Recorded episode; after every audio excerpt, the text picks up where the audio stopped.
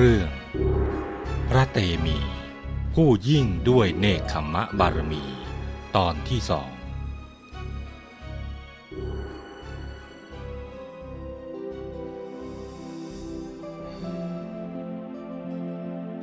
จากตอนที่แล้ว ได้เกริ่นนำว่า ชีวิตนี้เราสามารถเลือกเรียน เลือกทำงานในอาชีพอะไร ก็สุดแท้แต่เราจะชอบใจ แต่วิชาชีวิตนั้น เรายังไม่ค่อยทราบเลยว่า ต้นแบบชีวิตที่ดีที่สุดนั้นเป็นเช่นไร จะเลือกดำเนินชีวิตอย่างไร ชีวิตจึงจะมีคุณค่าสูงสุด พร้อมกับมีคำแนะนำว่า ผู้ประสบความสำเร็จสูงสุดในชีวิตนั้น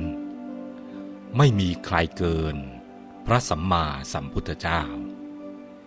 จึงควรศึกษาอดีตชาติของพระองค์ว่า พระชาติที่ผ่านมา พระองค์มีหลักการในการดำเนินชีวิตอย่างไร อีกประการหนึ่ง ก็เป็นความรู้ใหม่ เพื่อตัดความสงสัยสำหรับบางท่านที่คิดว่า ผู้ที่ปรารถนาเพื่อจะเป็นพระสัมมาสัมพุทธเจ้าเท่านั้น ที่ต้องสร้างบารมี คนธรรมดาอย่างเราคงไม่ต้องกระมัง ที่จริงแล้ว ต้องสร้างบารมีกันทุกคน ผู้ที่ปรารถนาไม่ว่าจะเป็นพระสัมมาสัมพุทธเจ้า พระปัจเจกพุทธเจ้า หรือพระอรหันตสาวก ต่างก็ต้องสร้างบารมีด้วยกันทั้งหมด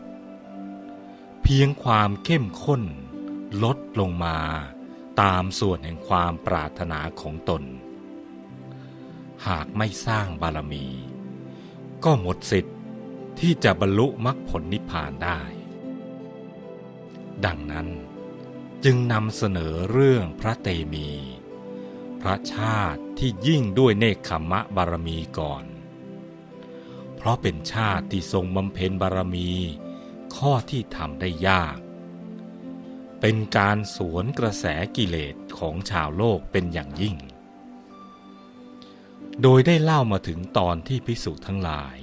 ทูลถามพระพุทธองค์ว่า ในการก่อนที่พระองค์ยังบำเพ็ญบารมีอยู่นั้น ได้สละราชสมบัติเสด็จออกบวช มีเรื่องราวเป็นอย่างไร ขอพระองค์โปรดทรงแสดงให้แจ่มแจ้งด้วยเถิด พระพุทธองค์จึงตรัสเล่าให้ภิกษุเหล่านั้นได้ฟัง ดังที่จะกล่าวต่อไป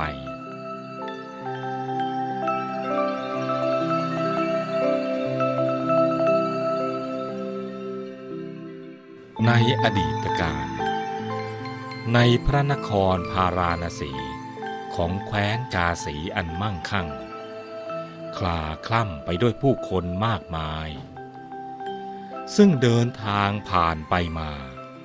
เพื่อประกอบการค้าขายมิได้ขาด เพราะเหตุที่ว่า พระเจ้ากาสิกราช พระราชาผู้ครองแคว้นนั้น ทรงเป็นกษัตริย์ที่ตั้งมั่นอยู่ในทศพิธราชธรรม ปกครองแผ่นดินโดยธรรม ตามอย่างโบราณราชประเพณี ให้เกิดความร่มเย็นเรื่อยมา พระองค์มิใช่เพียง เสวยราชสมบัติอยู่ภายในพระราชวังเท่านั้น แต่พระองค์จะถือโอกาส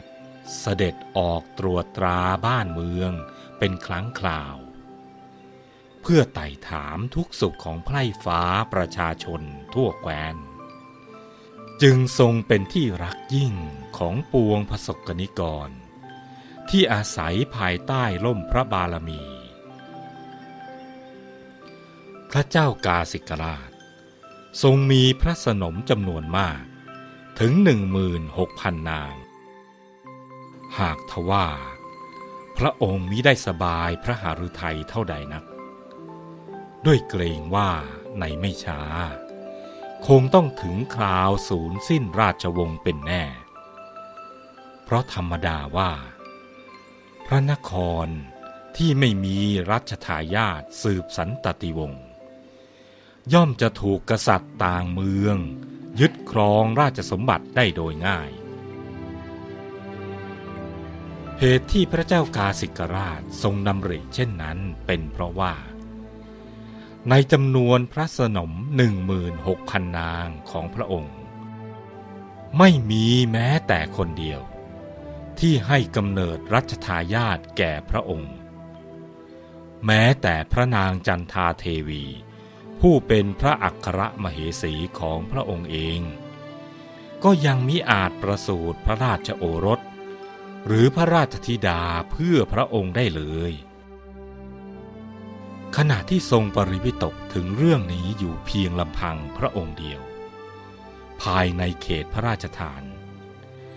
พระองค์ก็ทรงทอดพระเนตรเห็นชาวเมือง ทั้งหญิงชาย พากันมาชุมนุมอยู่ที่พระลานหลวงอย่างคับข้าง จึงทรงเกิดความสงสัยขึ้นว่า ชาวเมืองมีเรื่องทุกข์ร้อนอะไร ถึงได้พากันมาชุมนุมกัน นับว่าเป็นราชประเพณีการปกครองโดยตรงที่อบอุ่น ซึ่งเมื่อชาวประชาเกิดความทุกข์ร้อนอันใด ก็จะมาชุมนุมกัน ร้องเรียนต่อพระราชาโดยตรงเลยทีเดียว ครั้งนี้ก็เช่นเดียวกัน เมื่อทรงเห็นชาวเมืองมาชุมนุมกันอย่างนี้ ก็ยิ่งไม่สบายพระไทย จึงตรัสเรียกให้มุขอมาตและข้าราชบริพารใกล้ชิด เข้าเฝ้าโดยด่วน แล้วตรัสถามว่า พวกชาวเมืองน่ะมาชุมนุมกันเรื่องอะไรหรือก็ทรงได้รับรายงานเป็นเบื้องต้นว่า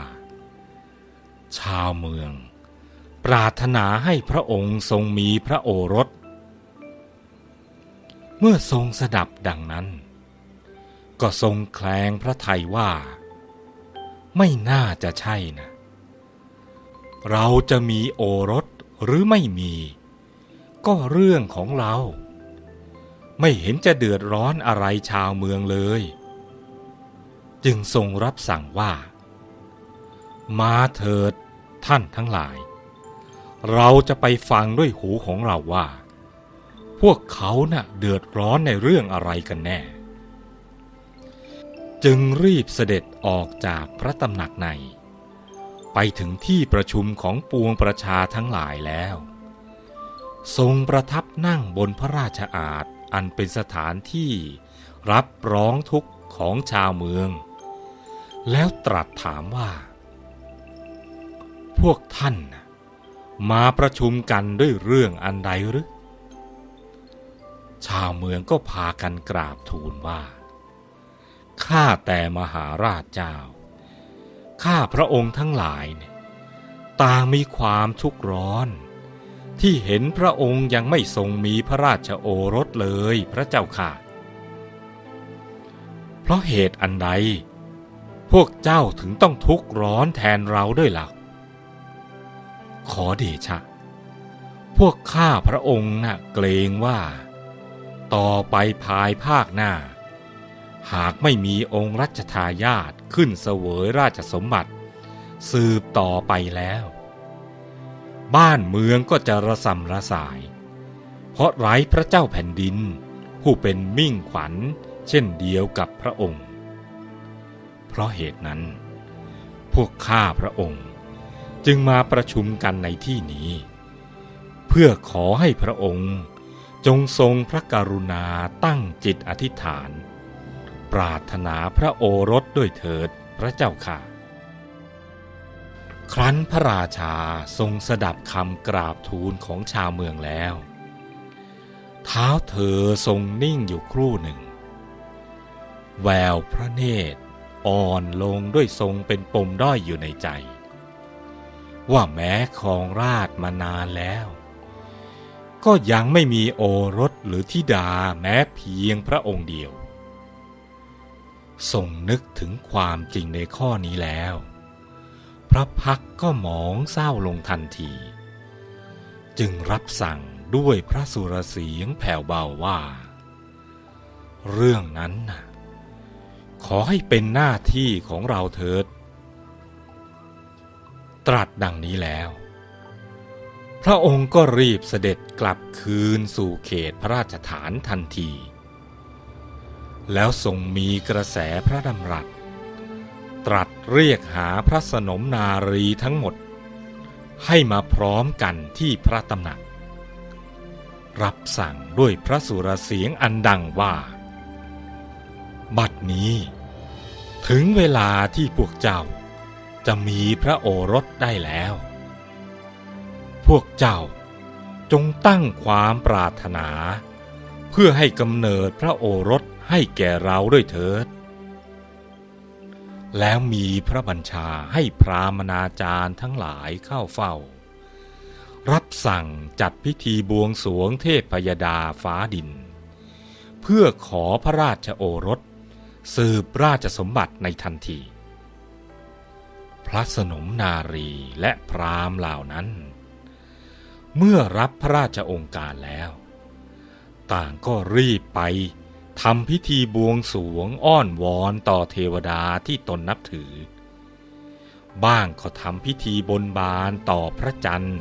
และพระอาทิตย์ เพื่อขอพระโอรส แต่แม้จะล่วงไปนานหลายเดือนแล้ว พระสนมเหล่านั้น ก็ยังไม่อาจทำความปรารถนาให้สำเร็จได้ ฝ่ายพระนางจันทาเทวี อัครมเหสีของพระเจ้ากาสิกราช ทรงเป็นสตรีผู้เพียบพร้อมด้วยศีล และงดงามด้วยกิริยามารยาท เมื่อทราบว่า พระราชสวามี ประสงค์พระราชโอรส จึงเกิดอุตสาหะอย่างแรงกล้า ในการที่จะทำให้พระองค์สมพระราชหฤทัยจึงดำริว่า เว้นบุญเสียแล้ว สิ่งอื่นที่จะเป็นที่พึ่งในยามนี้ ไม่มีเลย ครั้นถึงวันอุโบสถขึ้นสิบห้าค่ำพระนางจึงสงสนานพระกายแต่เช้า ฉลองพระองค์ใหม่ด้วยผ้าขาวบริสุทธิ์ สมาทานอุโบสถศีลตลอดทั้งวัน เมื่อถึงเวลาค่ำจึงบรรทมบนพระแท่นน้อย ระลึกถึงศีลของพระองค์ไปตลอด จวบจนรุ่งสางของวันใหม่ จากนั้น จึงทรงระลึกถึงศีลของพระองค์ด้วยความปีติโสมนัส แล้วทรงตั้งสัจจะอธิษฐานว่า ข้าพเจ้า รักษาศีลด้วยความบริสุทธิ์บริบูรณ์ ไม่มีด่างพร้อยเลยแม้แต่น้อย ตลอดวันหนึ่งกับคืนหนึ่ง ด้วยสัจวาจานี้ ขอบุตร จงบังเกิดแก่ข้าพเจ้าด้วยเถิด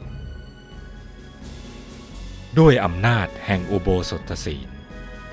และสัจจะอธิษฐานของพระนาง จะเกิดผลประการใด จะร้อนไปถึงเทวดาองค์ใดหรือไม่ โปรดติดตามตอนต่อไป Thank you.